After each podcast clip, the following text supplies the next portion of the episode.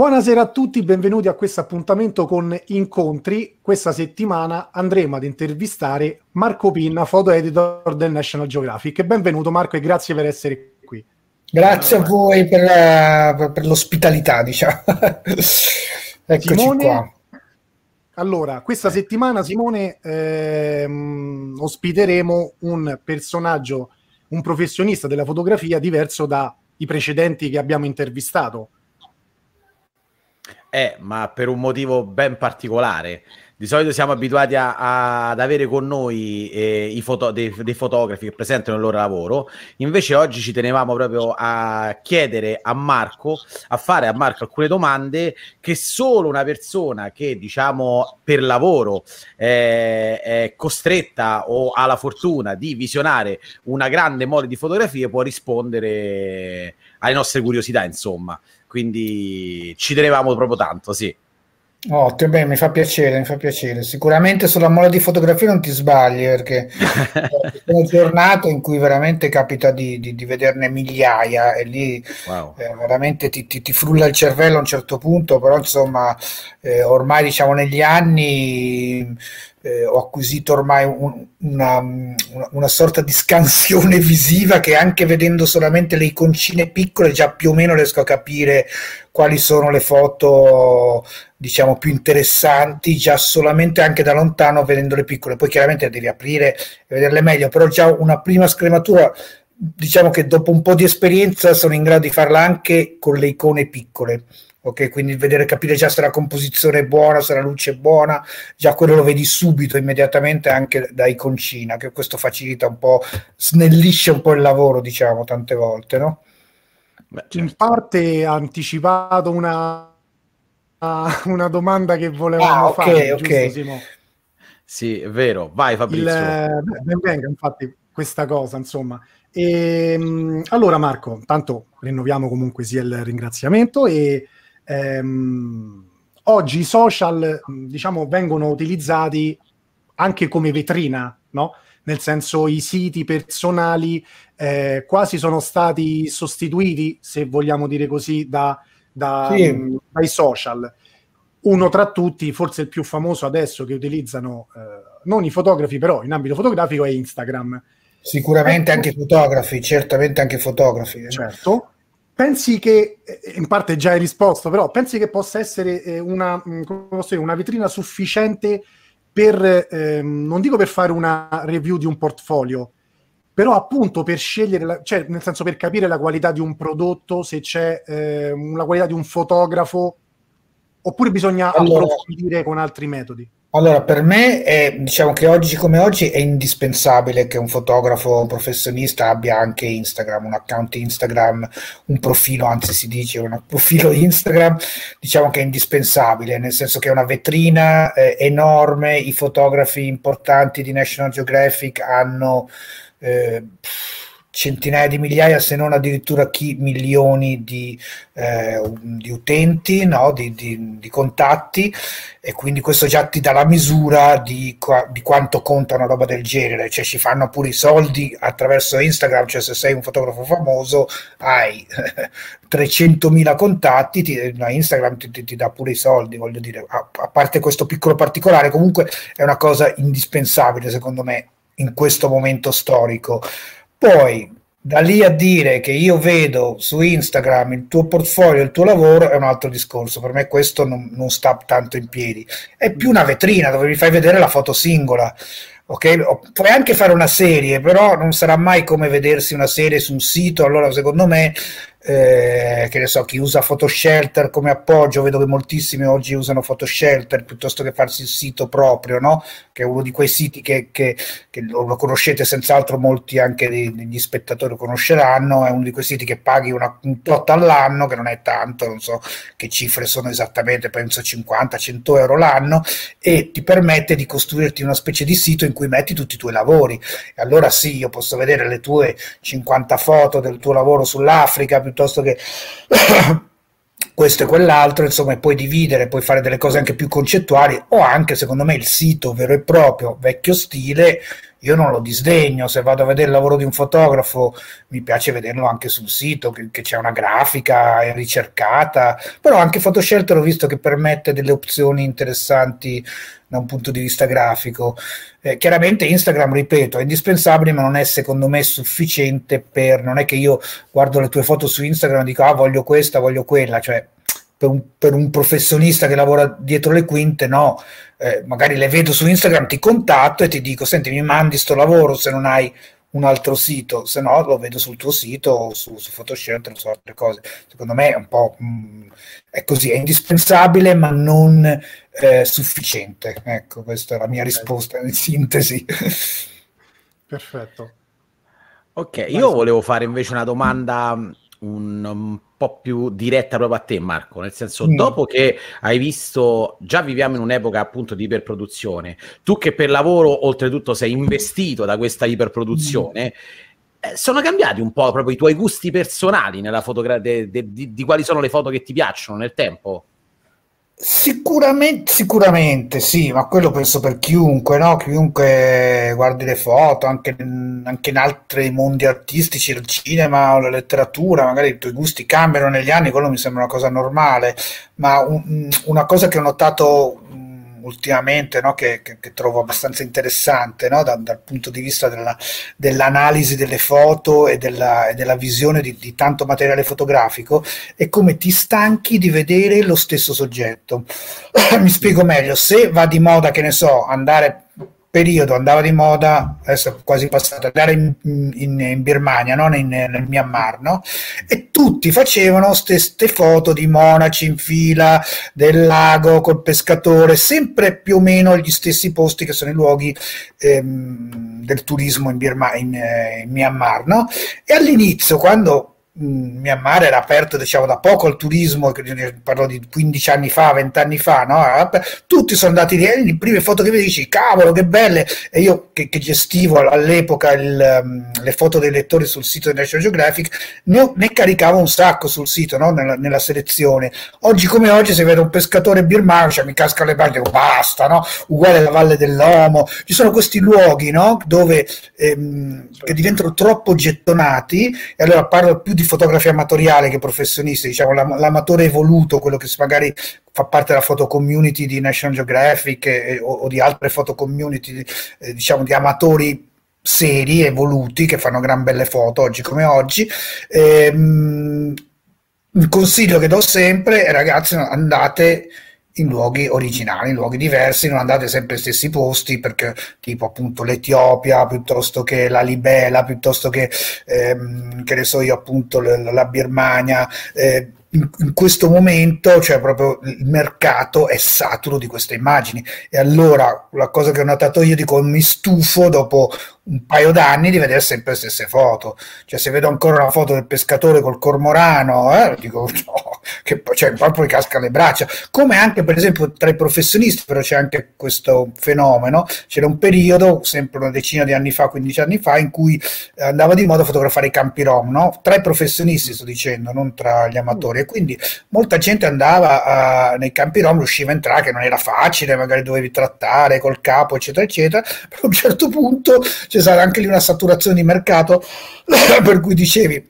basta ragazzi, non fotografate più questi campi rom perché non ne possiamo più, quindi bisogna stare anche attenti, infatti per quello dico sempre ai miei allievi quando insegno, anche ai fotografi che conosco, di guardare sempre quello che c'è sul mercato, di essere sempre ehm, in contatto con le realtà fotografiche varie, online, eh, cartacee, eccetera, eccetera, per rendersi conto quando un mercato è saturo di un certo tipo di immagine e non riproporre sempre la stessa roba che hanno riproposto centinaia di altre persone persona. Ecco, questo è super importante questo ti stanca l'occhio proprio, proprio una questione di, di, stancarsi lo sguardo e quindi anche il gusto di non poterne più di vedere quel tipo di foto. Ecco, questo è direi che più, più che cambiare il gusto, che anche cambia no? il gusto, la sensibilità negli anni, però proprio questo aspetto qua è, è, è fondamentale per me di, di, di, non, di, non, ripetere i cliché e di trovare sempre qualcosa di nuovo ecco, da mostrare.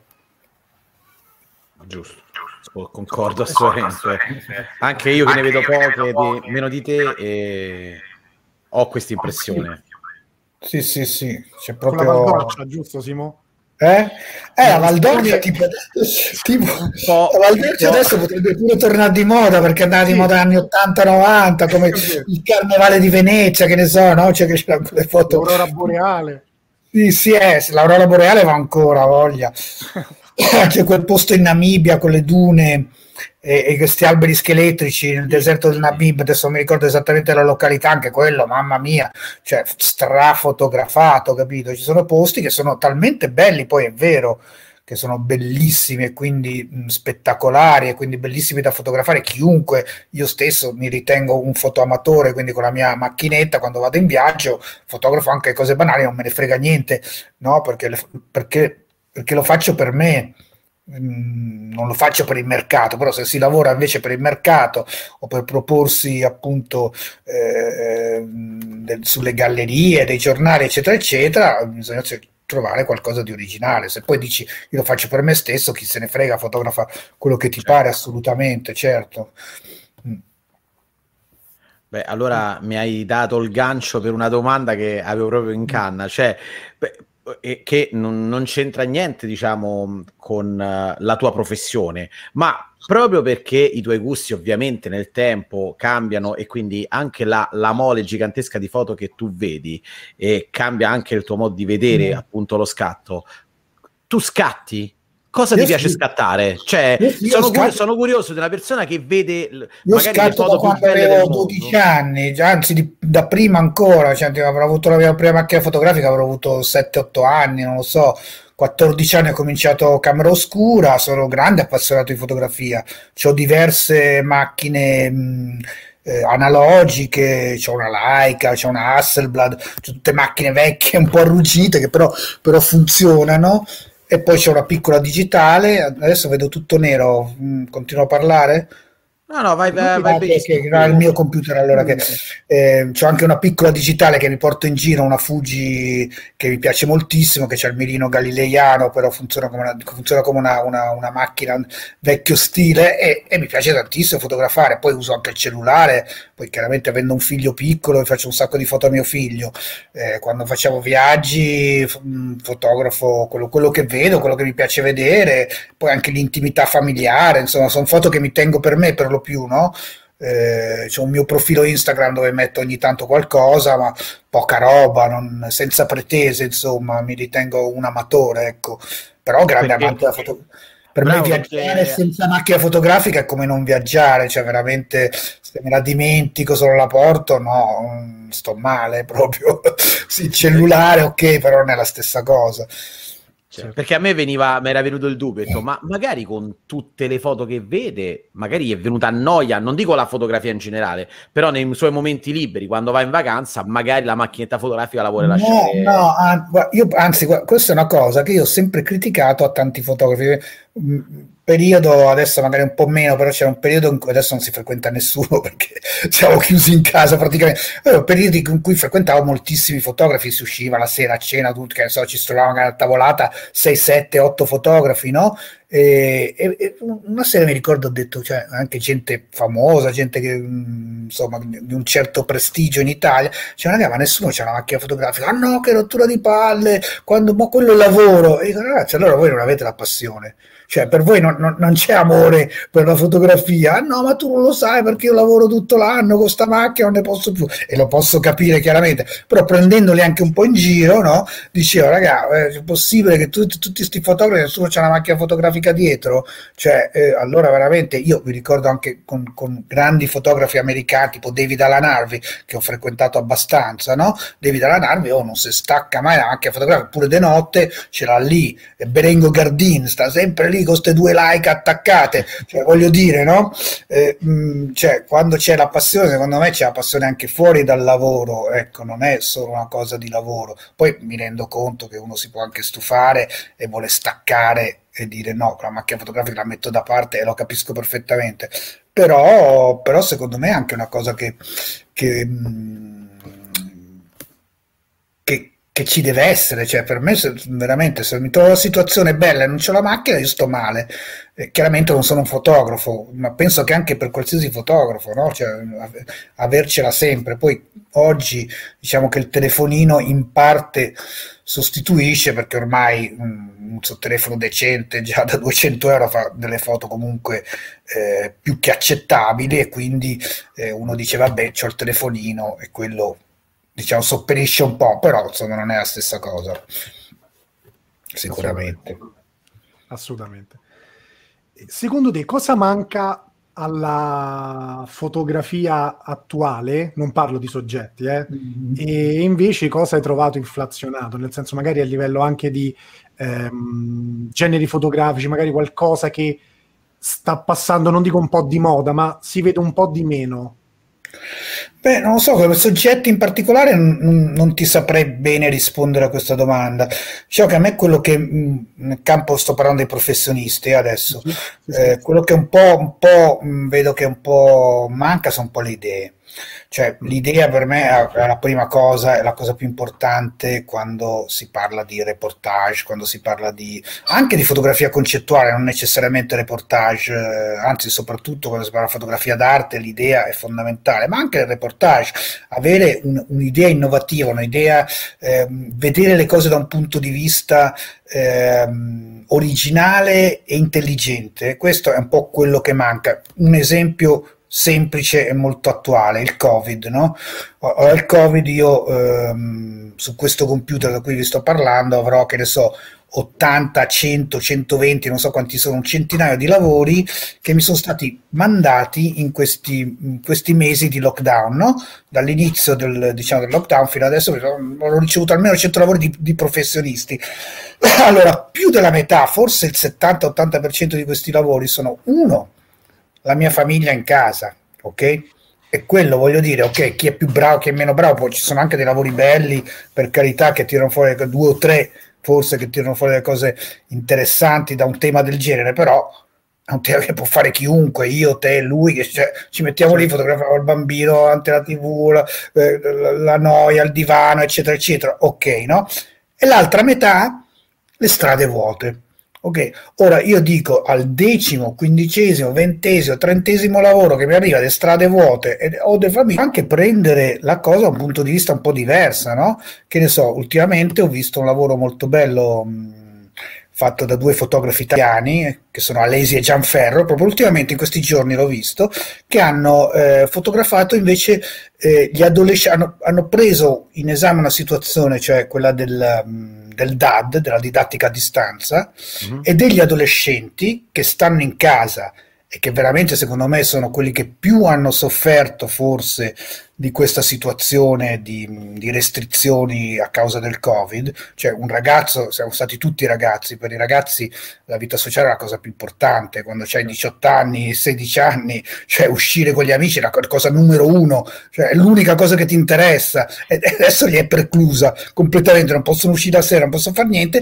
questi ragazzi sono disperati, in più neanche la scuola ci hanno come socialità quelli che vanno al liceo e quindi sono chiusi in casa con i genitori a rompersi le palle, a giocare a videogiochi, blocchi, eccetera, eccetera. E, que- e, questi due fotografi hanno fatto un lavoro molto bello, a mio avviso, di ritrattistica, eh, più o meno ritrattistica, un via di mezzo tra ritrattistica posata e reportage, come va un po' di moda adesso, no? cioè con un bel setting nelle case, eh, negli appartamenti, e analizzando questo fenomeno, ma analizzando da un punto di vista sociale e anche antropologico, cioè vedendo eh, quali sono le conseguenze di questa cosa a livello anche psicologico, cioè, mh, oppure che ne so, un altro fotografo Gianmarco Maraviglia di Milano ha fatto un lavoro su, ehm, sul, sulle restrizioni dal punto di vista della polizia.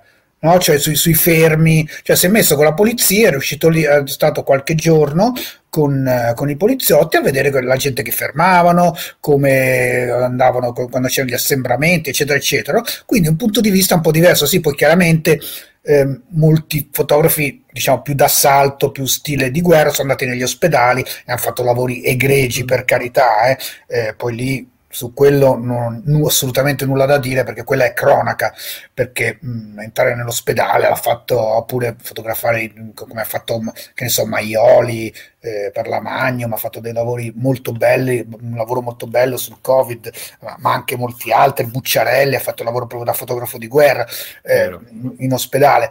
Mm, e quelli sono lavori per carità nulla da dire, eh, perché è un approccio proprio da war photographer, no? diciamo, da comunque che, che in questa situazione la interpreto in quel modo e quello mi sta bene. Però il fotografo, diciamo, medio eh, eh, tra il reportage e il concettuale, come un po' va lo storyteller, come va di moda adesso, eh, secondo me eh, è stato un po' carente di idee in linea di massima. Poi c'è stato chi l'ha avuto le idee, però in linea di massima c'è stata una grande carenza di idee in questa crisi Covid che valeva la pena di raccontare, secondo me, da tanti altri punti di vista, cioè ci si trovavano degli spunti, no? Eh, che ne so, la paura degli anziani, mi è venuto in mente, che suggeriva un amico fotografo, no? Fotografare gli anziani che hanno paura, stanno chiusi in casa, che ne so, no? Io questi lavori qua non li ho visti, capito? ne ho visti pochissimi e mi è sembrato strano che invece ci fosse un, un'uniformazione nella, nella narrativa del Covid,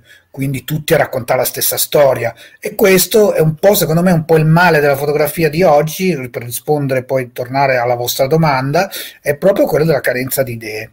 Cioè nel, nel fotografare sì quello che vedi va benissimo perché comunque la tua realtà ok è l'approccio però più semplice. Secondo me il fotografo oggi deve fare un passo avanti e deve interpretare e deve vedere la cosa da un punto di vista anche eh, scientifico, sociologico, antropologico, psicologico, insomma deve fare un po' di studio, deve studiare un po', no? Deve studiare un po' perché fare il fotografo vuol dire anche documentarsi, tantissimo vuol dire documentarsi. E il reporter se non si documenta eh, alla fine rischia di fare dei lavori banali oppure dei lavori che fanno a tutti gli altri, ecco. Questo è un po', secondo me, la, la, il punto focale, no? di, di and- approfondire un attimino. Ok. Avevi qualche altra domanda, Fabrizio? Sì. No, vedi, vedi, vedi. allora, guarda, io ce n'avevo una che, a cui tengo tanto, tanto, tanto, nel senso che eh, diciamo che eh, l- l'ho riassunta così: è meglio avere un occhio al passato o uno sguardo al futuro? Traduco. Cioè, secondo te, per eh, chi ha passione di fotografia, appunto chi si vuole non solo documentare, ma chi vuole studiare fotografia, è più, com- è, ehm, è più importante in un momento come questo studiare i grandi maestri del passato o comunque focalizzarsi più su quelli perché comunque eh, sono basi che comunque magari eh, trovi carenti nel, nella fotografia attuale o invece al contrario è meglio studiare di più i fotografi attuali, i bravi fotografi attuali che producono lavori del nostro mondo, del nostro tempo e con i nostri strumenti. Quindi c'è come si può migliorare eh, in maniera, cioè sicuramente la combinazione di due è sempre più essenziale, però al momento attuale... Hai già eh, risposto alla domanda. no, però sai, tu sei ovviamente per lavoro e anche per passione sei fortissimo appunto sui fotografi attuali perché ne vedi tantissimi, ecco, hai... No.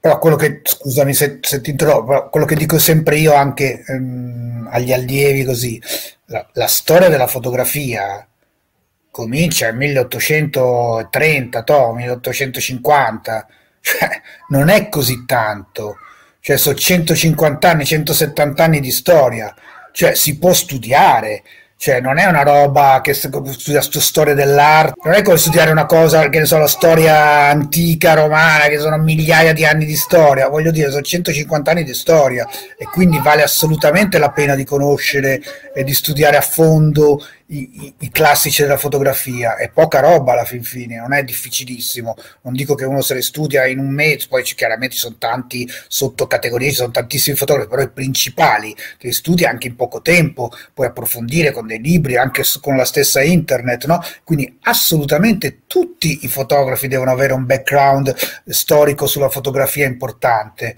eh, perché, proprio perché non è t- neanche tanto difficile avercelo e questo secondo me è un punto fondamentale. Allora, una, una carenza in quel senso lì, una, avere una lacuna, un conoscere Kudelka, Cartier-Bresson, eccetera, eccetera, è una carenza grave per un fotografo, perché eh, sia perché ti rifai allo stile, eh, piuttosto, oppure eviti uno stile perché non ti piace, però devi conoscerlo, no?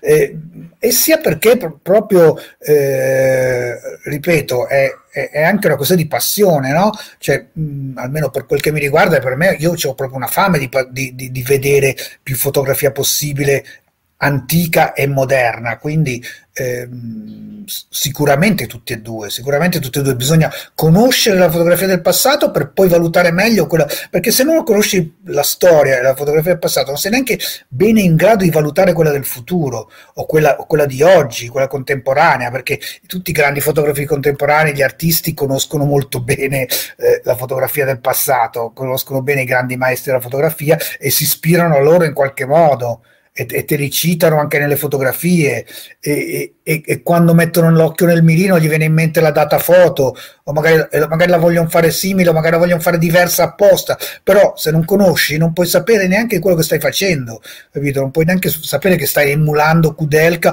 oppure che, che stai facendo la stessa roba che ha fatto Cartier-Bresson eh, 70 anni fa capito? cioè è importantissimo, è importantissimo conoscere la storia della fotografia per un fotografo e ripeto, non è neanche tanto difficile conoscerla perché non, non è tantissima roba, non è come conoscere eh, la storia romana, la storia dell'umanità, la storia della fotografia, stiamo parlando di un, di un fenomeno relativamente recente, ecco, insomma. E quindi sì, secondo me è molto molto importante. Molto importante conoscerlo e studiarlo anche, studiarlo anche leggendo dei libri, magari non sì, oggi si può anche vedere tutti i grandi fotografi su, su, su, su, internet, che ne so, se apri il sito della Magnum, eh, so, vedi tutto, vedi praticamente un pezzo enorme di storia della fotografia solamente guardandoti il sito della Magnum, perché ci sono questi 60-70 fotografi giganteschi, sia del passato sia contemporanei, e, e vedi tantissimo, però poi invece magari leggersi un libro, di uno studioso, di uno storico della fotografia, e in Italia anche ne abbiamo tanti, non è che uno deve anche andare a pescare eh, autori stranieri, sì, meglio anche se fai lei, però voglio dire, da, da Ando Gilardi ad Augusto Pieroni eh, ci sono tante cose da leggere interessantissime, italiane, eh, che ti racconto, c'è un libretto di, di, Augusto Pieroni che, che veniva studiato alla scuola romana di fotografia, ma anche in altre scuole di fotografia, che si chiama, mi sembra, eh, fotografia del Novecento, che è un libretto così di, di, di, 120 pagine, una cosa del genere, che però ti dà un'infarinatura di quello che è stata la storia della fotografia, di come ha influenzato le riviste illustrate, eccetera, eccetera. No? Ed, ed, è, importante, secondo me, importante, molto importante ehm, avere questo, questo background, perché un fotografo, addirittura molti grandi fotografi, nascono da, da, da, dall'arte pittorica, no? E quindi hanno un background addirittura di storia dell'arte e si vede, perché se un fotografo conosce Caravaggio, conosce eh, i, i, grandi pittori, conosce Goya, eccetera, eccetera, si vede, perché nella composizione si vede tantissimo, nel, nell'uso della luce, no? E quindi più conosci e più sei bravo come fotografo, non è che uno pensa a prendere la macchina fotografica, fai click, no, c'è dietro un sacco di roba, come voi, voi lo sapete bene, no? Però voglio dire, eh, avere anche un'infarinatura anche di storia dell'arte, secondo me è utile, però perlomeno di storia della fotografia, ecco. Concordo assolutamente. Eh, io, allora, io la penso come te perché ovviamente lo dimostrano le pile di libri di grandi fotografi che, certo. che, co, su cui studiamo sia io che, che, Fabrizio. Certo, però a questo punto, in realtà, addirittura mi sarei aspettato una risposta completamente diversa, nel senso, vedendo tanti fotografi attuali, pensavo che forse l'accento su questi fosse meno marcato, nel senso cioè, che avresti detto beh, eh, bisogna conoscere i fotografi attuali perché ce ne stanno tanti di bravi, perché se io vado in libreria trovo tanti libri di Bresson, tanti libri di Capa, tanti libri certo. di Kudelka, però per dirti, faccio un esempio perché l'abbiamo già intervistato, quindi possiamo permetterci, il libro di Marco Gualazzini, piccolo, piccolo, piccolo, certo. un angoletto, passa inosservato, ma credo che no, certo. sia... Diciamo che forse nell'editoria, almeno nell'editoria mainstream, io credo che comunque ci sia più la storia che l'attualità della fotografia. Correggimi se sbaglio. Sì, Credo che, no. che, l'attualità la troviamo ecco, in riviste come National Geographic, in tante altre riviste. Ma certamente. Ore invece. Ma io ti dico di più, eh, io per, per, tenermi un po' aggiornato sul, su quello che sono diciamo, le nuove tendenze, tra virgolette, ma neanche l'editoria dei giornali, perché i giornali, sì, ci sono delle riviste specializzate, che ne so, francesi, eh, quelle appunto famose, famose tra, tra chi è del settore, insomma, che si tengono al passo coi tempi, o se no ci sono i siti web o anche i concorsi. Per esempio, i concorsi per me è un modo per scoprire nuovi fotografi e vedere i risultati dei concorsi importanti. Ah, dico questo, ah, cavolo, ho vinto chi cavolo è? fotografo eh, pakistano, bengalese, che, sconosciuti, no? che però hanno delle idee interessanti, no? eh, pi- piuttosto che, che ne so, siti come eh, Burn Magazine, che a me piace tantissimo, dove, dove, dove si trovano tutti giovani ta- talenti emergenti, li chiamano loro, no? Eh, ci sono un sacco di anche giovani italiani che magari non conosci e scopri vedendo questi, questi, siti qua, queste riviste, quindi cose contemporanee specializzate però, come dicevi tu Simone, il mainstream è chiaro, sì, se vado alla Feltrinelli e mi sfoglio i libri trovo ben poco di nuovo, tutta roba vecchia sicuramente, per trovare una roba nuova e più, allora lo strumento diventa più... Ehm, più forse quello di internet, perché sul, sul, attraverso il web possiamo scoprire tante cose buone andando a vedere sui siti specializzati, andando a vedere i concorsi, i risultati dei concorsi, eccetera, eccetera.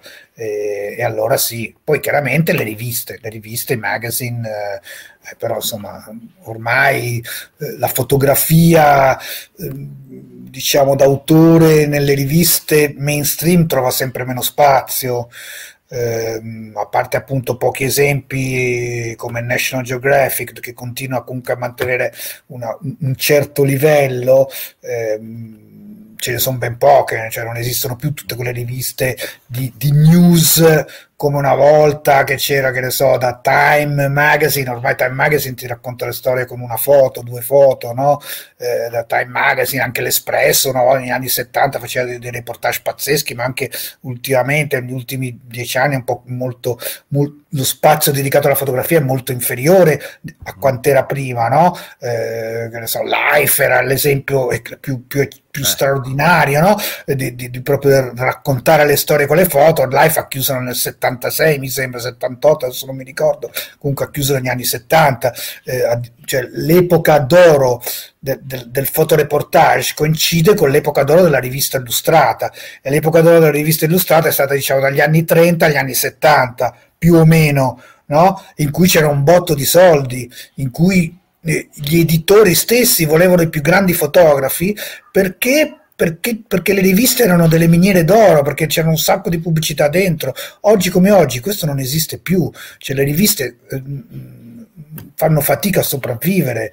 Pub- ah, io lo vedo anche, io sto al National da 23 anni, il National italiano, eh, 15 anni fa aveva una media di 30-35 pagine di pubblicità, eh, di, proprio di inserzioni, no? ed era cicciotta come rivista, no? Eh, guardatela oggi.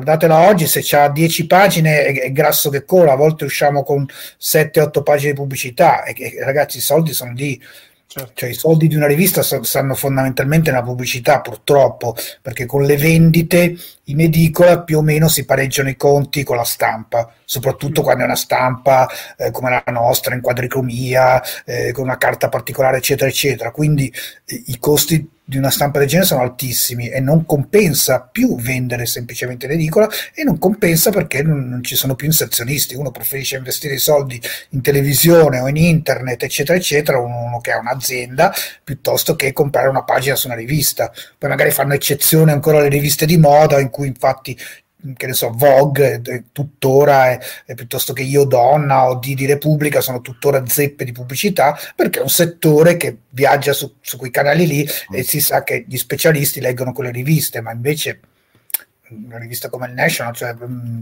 alla fin fine abbiamo quattro pubblicità di orologi e automobili perché è considerata un po' di lusso, no? Eh, però non c'è, manca tutta un, una parte di pubblicità, manca tantissimo che c'era prima e quindi questo ha portato a un calo anche del, del, livello fotografico nelle riviste, inevitabilmente perché non ci sono i soldi, perché anche io, noi stessi non, ha, non, abbiamo il budget per permetterci di commissionare il lavoro a un grande fotografo. Cioè non posso chiamare Paolo Pellegrin e dirgli eh, mi vai a fare le foto di questo, questo e quell'altro perché abbiamo questa bella idea, perché mico, non abbiamo il budget. National americano ce l'ha il budget, infatti Paolo Pellegrin lavora per il National americano, capito? Però nessuna rivista italiana praticamente ha questo tipo di budget oggi come oggi tranne forse appunto quelle di moda, che è un settore diverso, che però investono per fare uno shooting di moda col grande fotografo di moda e, col, e col truccatore, e con, eccetera, eccetera, perché arrivano soldi da altre parti, dagli, dagli inserzionisti, dalle grandi case di moda. Ok, sì, quindi questo, concordo, concordo, questo, è uno dei motivi fondamentali per, della decadenza anche del reportage, perché il suo sfogo naturale, il, il ricettacolo naturale del reportage era la rivista illustrata era quello, era Life, era National Geographic, era Epoca, era l'Espresso, era Panorama anche. Eh, pensarci oggi eh, ti viene pure da ridere, invece Panorama faceva dei signori reportage negli anni 70, capito? E, e quindi è un po' quello, è un po' quello il grosso problema.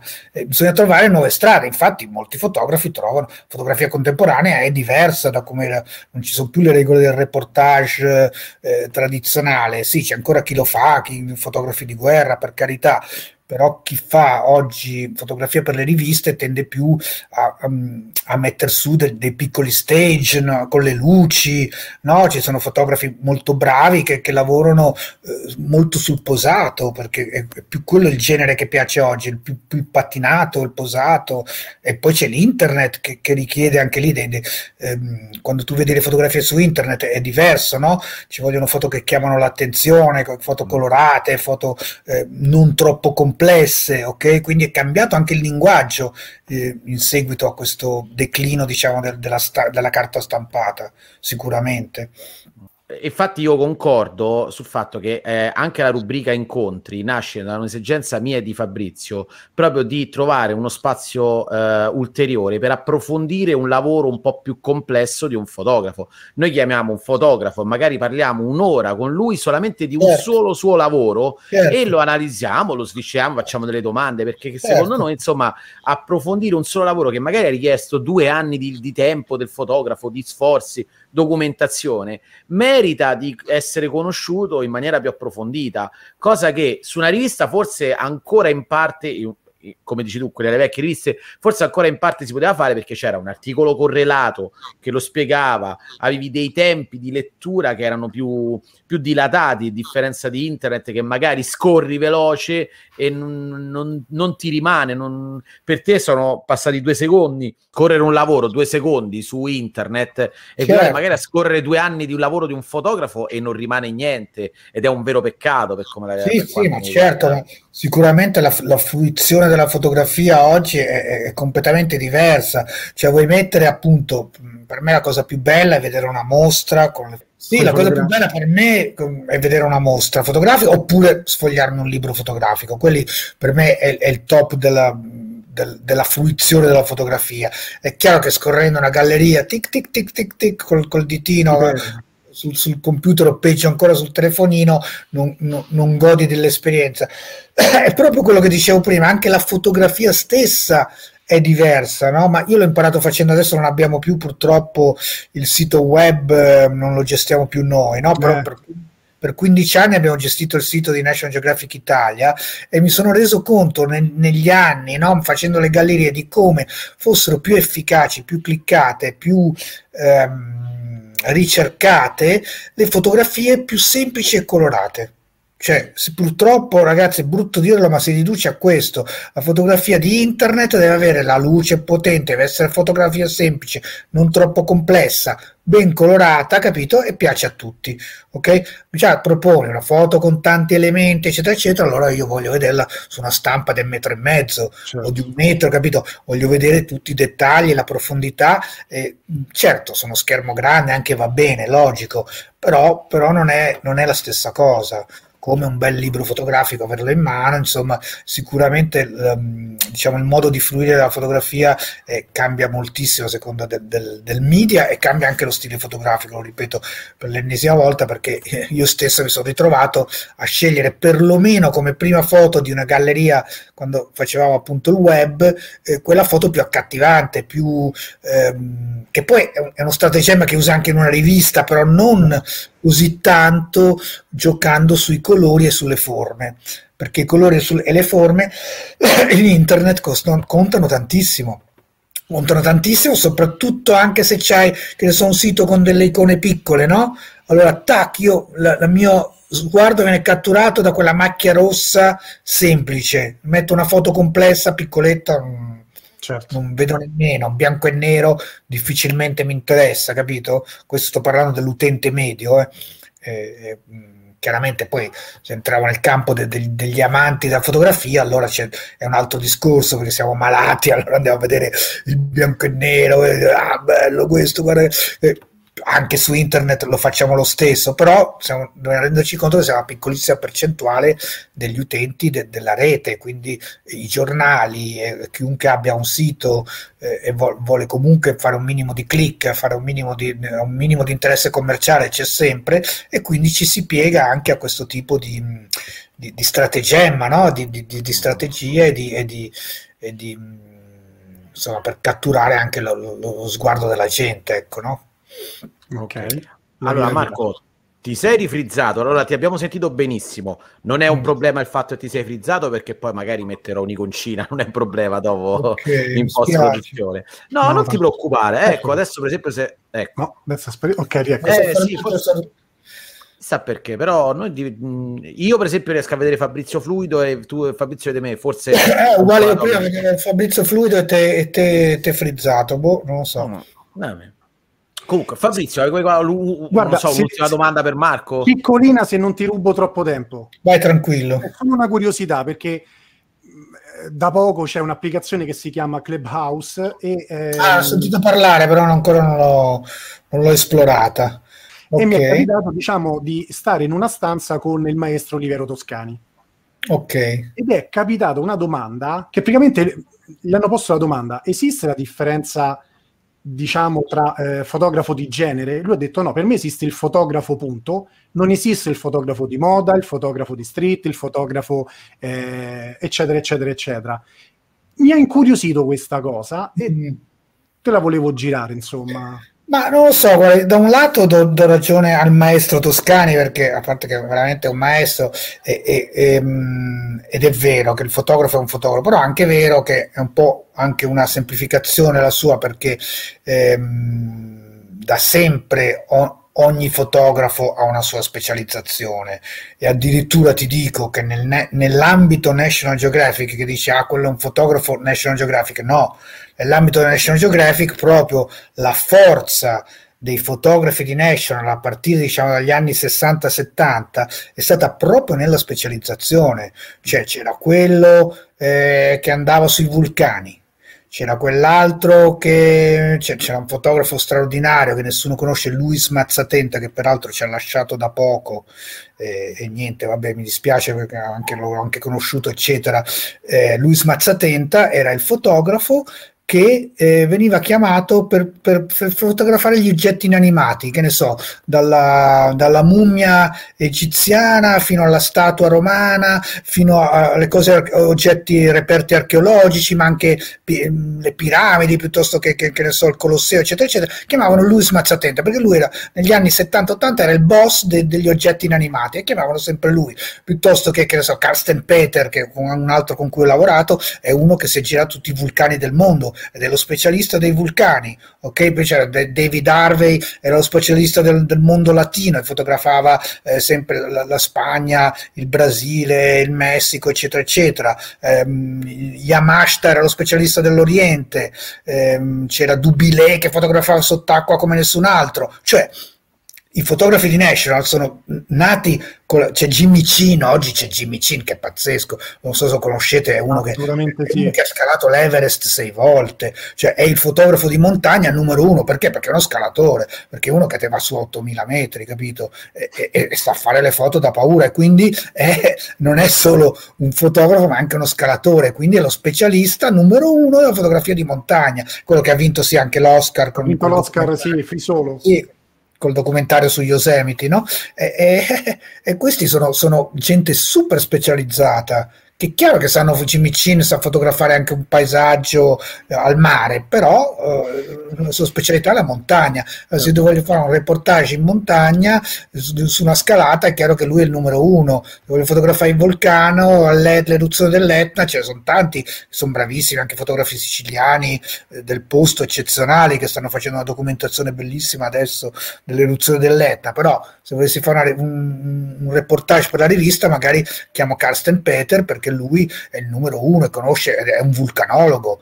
cioè è uno che cioè, la specializzazione, anche i fotografi di natura, naturalistici, so, in maggior parte sono biologi, sono zoologi, cioè è gente che veramente conosce il proprio campo, cioè per star lì ad aspettare che esce il, l'uccellino dal, dal, dal, suo nido, cioè devi conoscere un po' gli uccelli, certo. il comportamento, no? Cioè, eh, ti facilita molto la vita e quindi secondo me la specializzazione non è una cosa negativa, certo può essere un limite, nel senso che magari passano le mode, non lavori più, cioè, però e devi essere eclettico sempre, però cavolo, ti dà anche un grandissimo vantaggio sugli altri il fatto di essere eh, uno specialista nel tuo campo. E moltissimissimi fotografi, non solo di National, hanno proprio basato la loro carriera sulla specialità, sul fatto di, di conoscere un tema meglio di un altro e di fotografarlo quindi meglio di un altro perché ricordiamoci che la conoscenza della tematica ti porta anche a fare foto migliori cioè più conosci la, la bestiola e più la fotografi meglio la fotografi insomma certo. quindi diciamo c'è un progetto bellissimo di Ciol Sartore che sta girando per gli zoo di tutto il mondo a fotografare le specie eh, io l'ho visto al Bioparco di Roma, mi hanno invitato, sono andato a vedere come, come, come lavora lui, che ha queste mh, scatolette. Ma PhotoArc per... parli?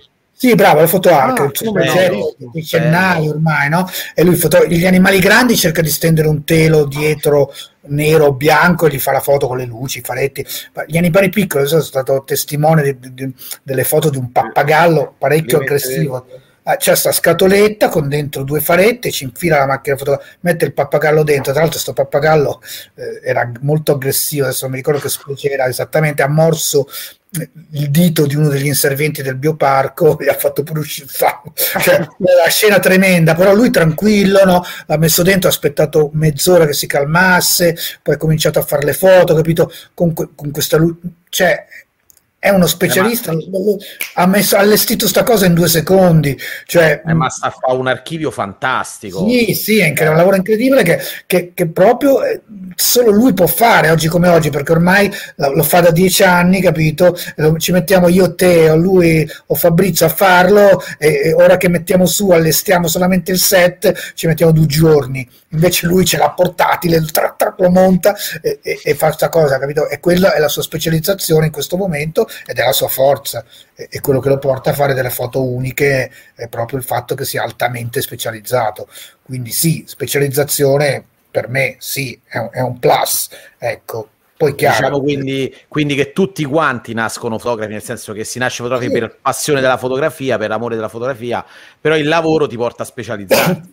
certo, cose. certo. Sì, poi c'è anche il fotografo eclettico che fa di tutto, è eh, bravissimo a fare di tutto. Ci sono tanti fotografi che sono bravi a fare dal reportage allo still life, per carità, eh, dal, dal, paesaggistica alla, a, a, fotografare gli esseri umani, però in genere, in genere mh, ognuno ha la sua, c'è il people photography photographer, l'animal photographer, il landscape photographer, eccetera, Forse eccetera. anche per i gusti di una persona proprio, perché magari sì, a me bravo, perché persone, alla fine tenderò sempre a fare quello. Ma certo, il fotografo, per me, io fin da bambino io volevo fare il fotografo, per me è il mestiere più bello del mondo, e quindi eh, il mio sogno era fare proprio tipo National Geographic, viaggiare, eh, essere pagato per viaggiare e fare le foto, dico che c'è di, che c'è di meglio, no? Però questa è forse la mia inclinazione, ognuno ha le sue, c'è chi gli piace fotografare le belle donne, no? Infatti abbiamo fior di fotografi che fanno nudo o fanno moda o chi, chi ama la natura, cioè, ognuno giustamente se, se riesci a fare quello che ti piace hai vinto nella vita, no? Certo. anche nel campo della fotografia. Mm. Vero. Perfetto, perfetto, perfetto.